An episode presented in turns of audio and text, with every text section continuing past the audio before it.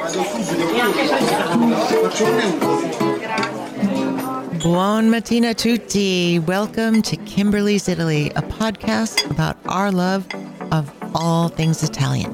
And I say buon mattina because that means good morning. And we're recording this episode early Monday morning, Labor Day here in America, but it's raining here, so we're doing it now. And we're having our cappuccinos made with Lavazza coffee. That that sounds like we're sponsored by Lavazza, doesn't it? we're not, but No. maybe we should be. No, it's just just really good, and the little jolt it gives us helps us produce these episodes. Obviously, I'm calling Lavazza when we hang up here. well, when we finish.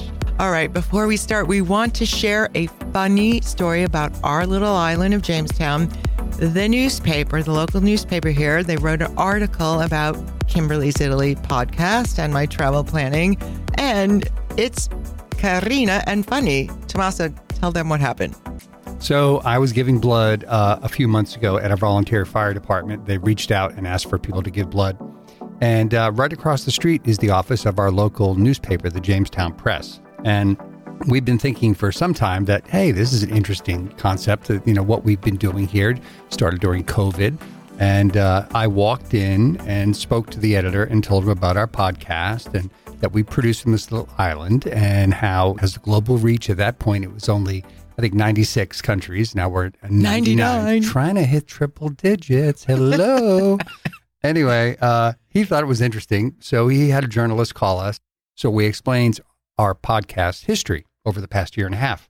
Well, the article was published this week, and the accompanying photo was one that they pulled off our website without sort of asking or, you know, Thinking about thinking it. about it. And uh, it was a photo of Kimberly and a waiter in Amalfi. in in a very clearly a- a wait staff kind of a formal wait staff outfit. Anyway, they claimed that it was Kimberly and myself, but the man was clearly a formal wait staff and uh, in wait staff attire. So you can imagine the amount of texts I got saying I picked up a second. I mean, there is a shortage of wait staff on Jamestown and Um, all over the world. all over the world, but I'm just sort of wondering, you know, if if I should take a job now that uh, One friend texted him and said, "Hey, there's a big maitre d uh, position available at the Clarke Cooke House in Newport." Which is the best place. So it was very funny, I have to say. And it was a very nice article, full page article. Not that the Jamestown Press is like the size of the, the New York Times. It's a little little newspaper, but it was full page, very nice, very well, nice well written. But our friends got a good laugh out of it. And I keep thinking the people on this island that do not know us would think that Tommaso has a very quirky sense of fashion. fashion style likes vests. right. And you're going to take that paper. I believe you're going Yes, I am going to the exact same hotel in Amalfi in a month and a half from now, staying there for a few days, and I'm taking the paper, and I hope that same man is there. It's going to be awesome. He's British. It was brilliant. Allora, our last episode finished with the village of Foligno in Umbria. And as we promised, we're heading south, and the village that's up first is called Montefalco. The teeny town of Montefalco is, in one word, idyllic. And I know I use that word a lot. I'm sorry, but in this case, it fits perfectly. This walled city is like the rest of its neighbors in Umbria, just smaller. It's teeny. And it actually has remnants of a few walls, few, you know, defensive walls. So that right there is unique in its own right. Its main piazza is also circular. So you know when you're in the oldest part of the village where so many people have gathered over the centuries. And I think having lunch al fresco in this circular main piazza of Montefalco is just the best thing to do. Maybe actually even better would be having dinner there at night because you know how they light these buildings so well all over Italy. They light the exterior so well and you get the visual of everything. But if you sit outside and have dinner in this main piazza of, of Montefalco, looking around, you should think about what it was like in the 14th century when this village was at its height, perhaps. But the difference is you also should realize that you're so much luckier than those people in the 14th century because as you sit there in the very comfortable chair instead of like a straight back wood thing from the 12th, 13th century, you have your long lingering meal in a comfortable chair. You have ice cubes in your glass of Aperol spritz. And as romantic as torches might have been in the 12th, 13th century, instead you get to look at this beautiful village with that awesome exterior lighting I'm speaking about. So go to Monte, Monte Falco and have dinner. Is it circular like Lucca? Just the main piazza. Just the main piazza. Lucca itself as a city is circular, Right. but the main piazza of Monte Falco, Monte Falco's so teeny.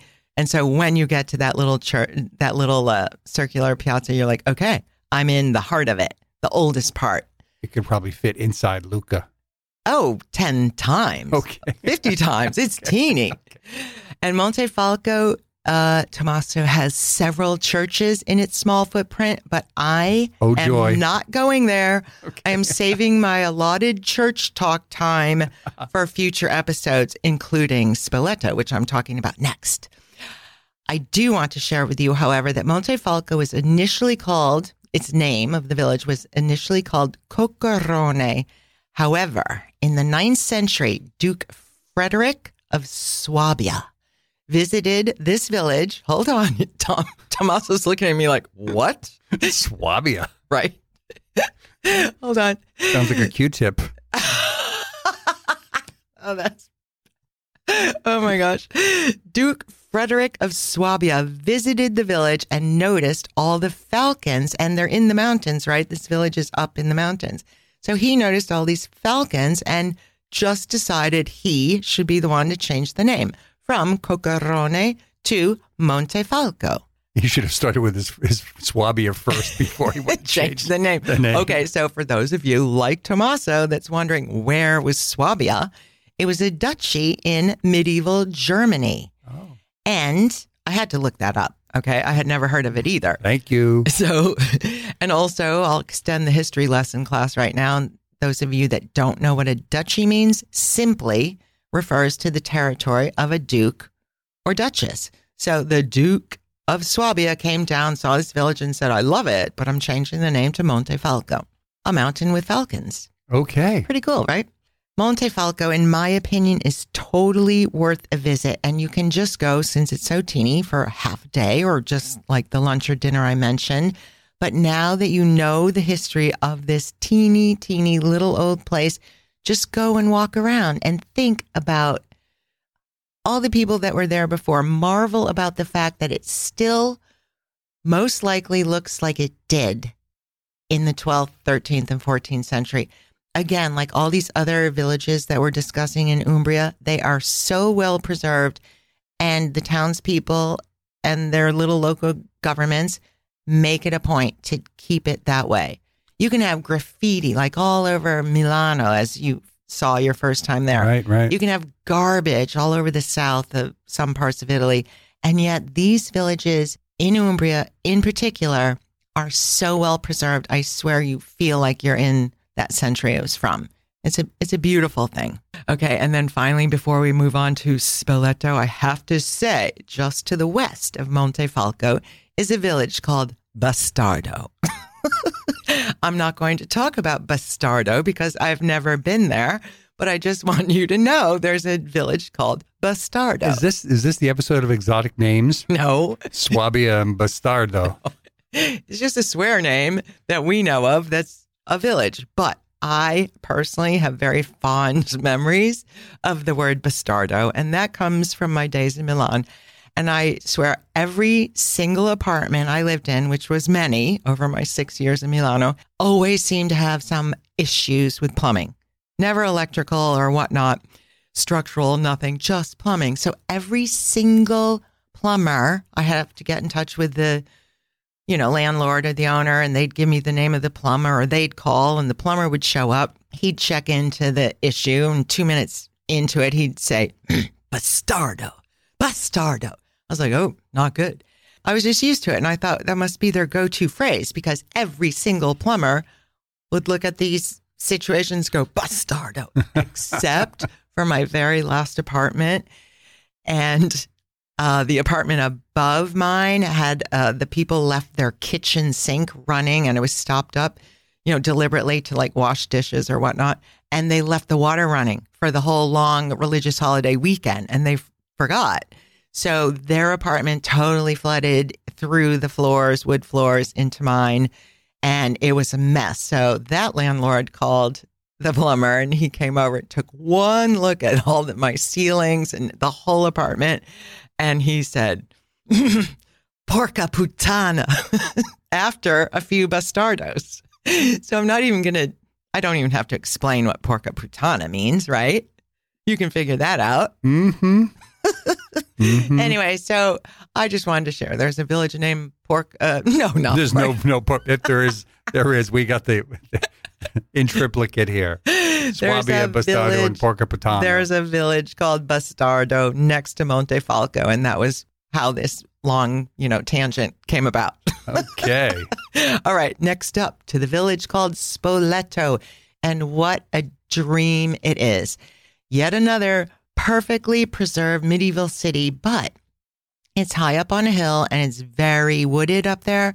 So as you're driving towards Spoleto, you cannot miss it. You know, the light stone village and a massive fortress above. So it's hard to miss and definitely has to be on your list. So regarding that fortress above the village of Spoleto, sometimes they refer to these fortezas, which is the Italian word for fortress, as a rocca instead of fortezza. And in this case, above Spoleto, the fortress is called, I'm only going to say this word once.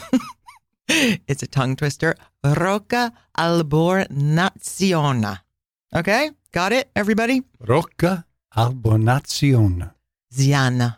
Ziana. Yeah.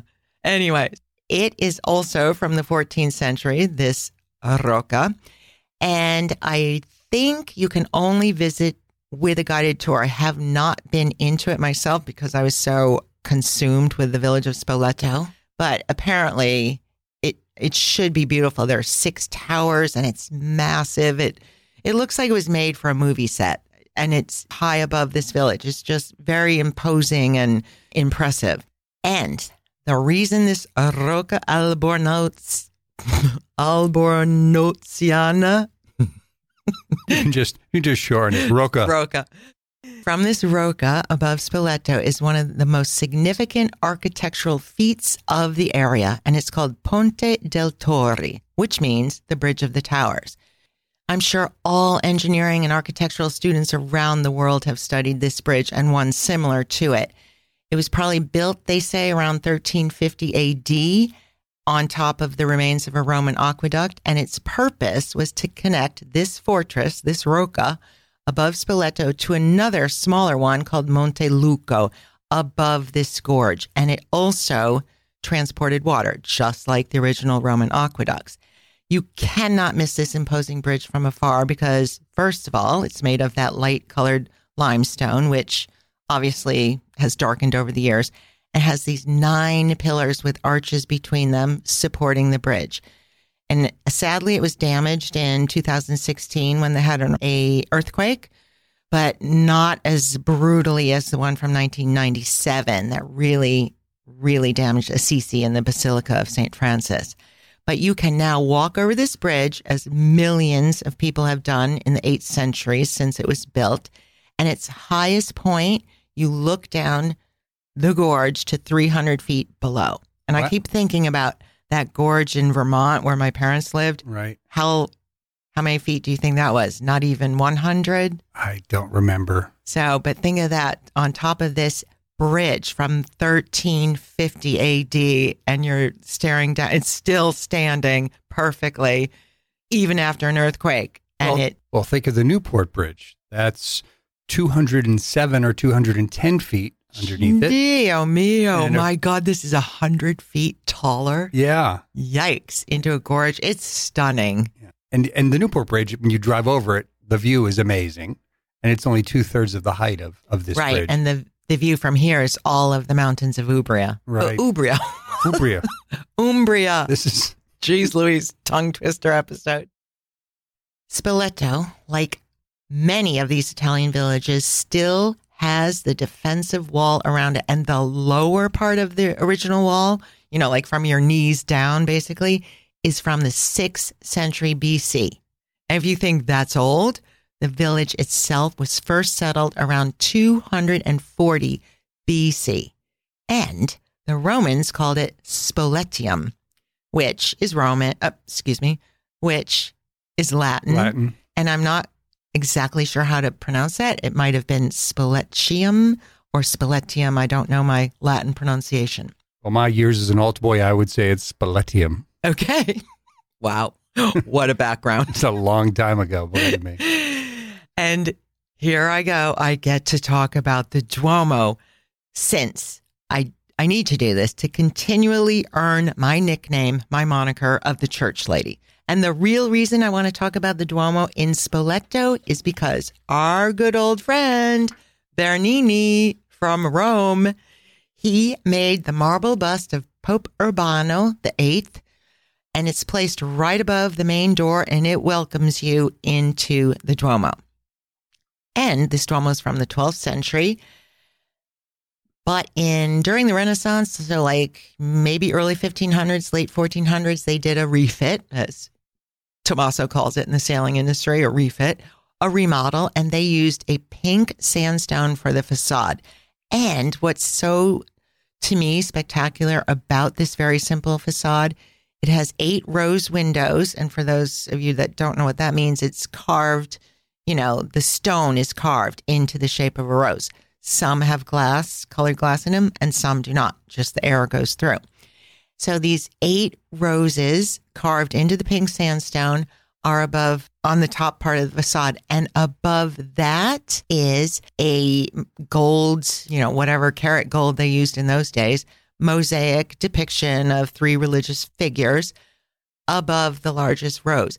And that's really odd or not odd. It's unique for a church to have not a painting, but a depiction on the exterior. So it's super different. And that alone right there makes you think, well, this is going to be interesting. And you walk inside and guess what? Boom, Baroque.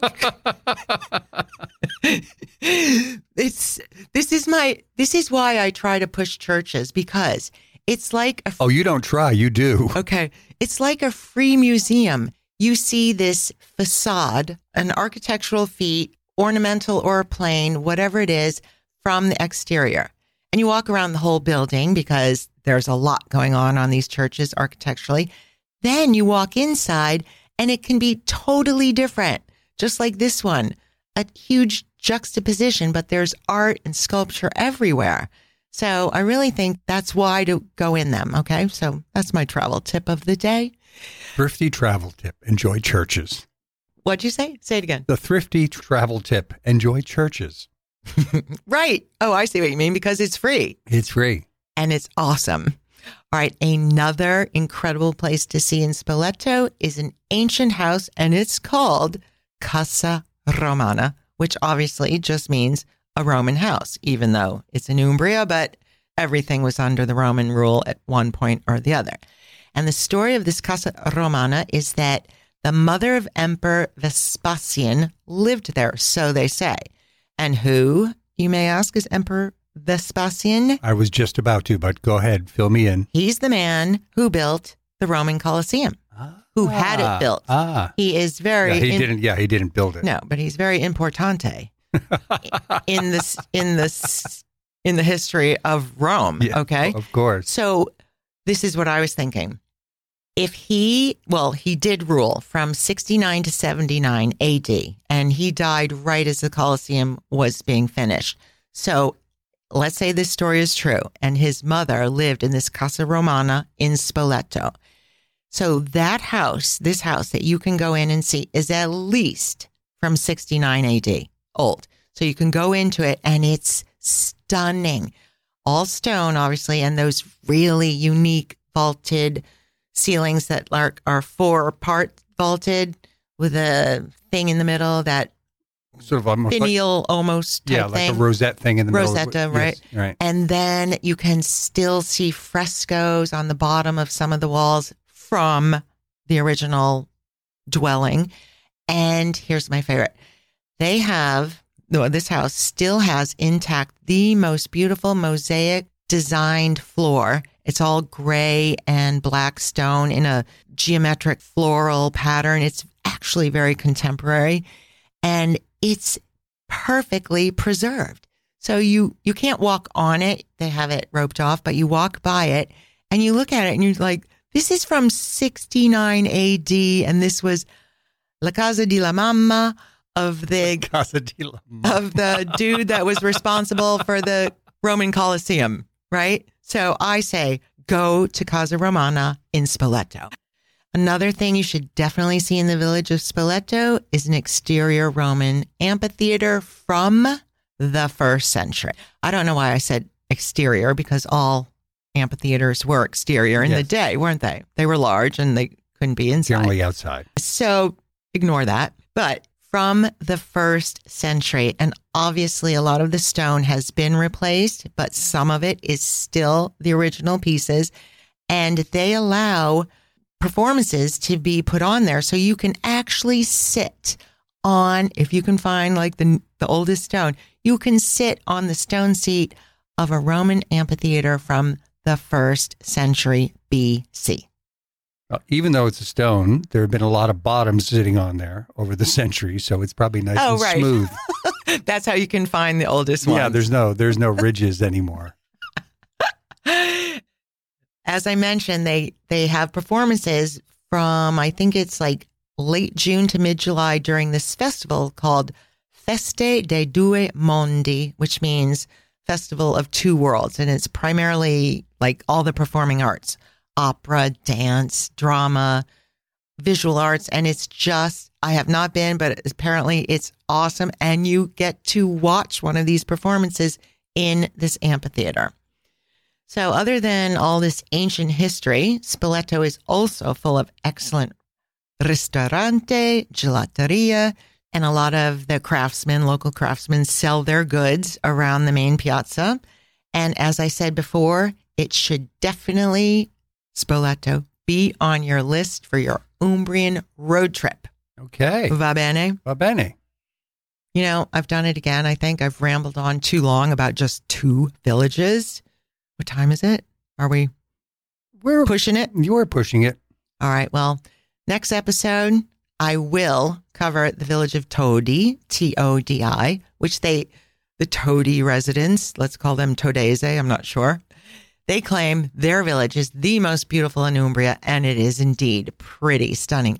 And I also want to chat about the unbelievably beautiful village of Orvieto, which, by the way, you know what the most important thing is? I'm sure it's a church. The Duomo. All right, finally, before we finish, I want to say one thing. Today, we forgot about this. My mom rem- reminded us today is our anniversario See? da 26 anni, our anniversary of 26 years. So, Tommaso, buon anniversario. Grazie mille. Buon Anche a te. Ah. You say anche a te, also to you. Anche a te. Amore. Yes. Amore. We met 26 years On a Labor Day. on a Labor Isn't Day that funny? on a blind date. Yes. Here we are, 26 years later. E tutto buono. Tutto perfetto. Va bene? Sì, certo. Ok. Amici. Va bene. Amici, grazie mille as usual. Thank you for listening. Thank you for getting in touch about travel planning. And we'll be back next week with maybe the final episode on Umbria. But as I titled this one, it's the gift that keeps on giving. So who knows? okay. Grazie tanto. Ciao, ciao. Ciao, ciao.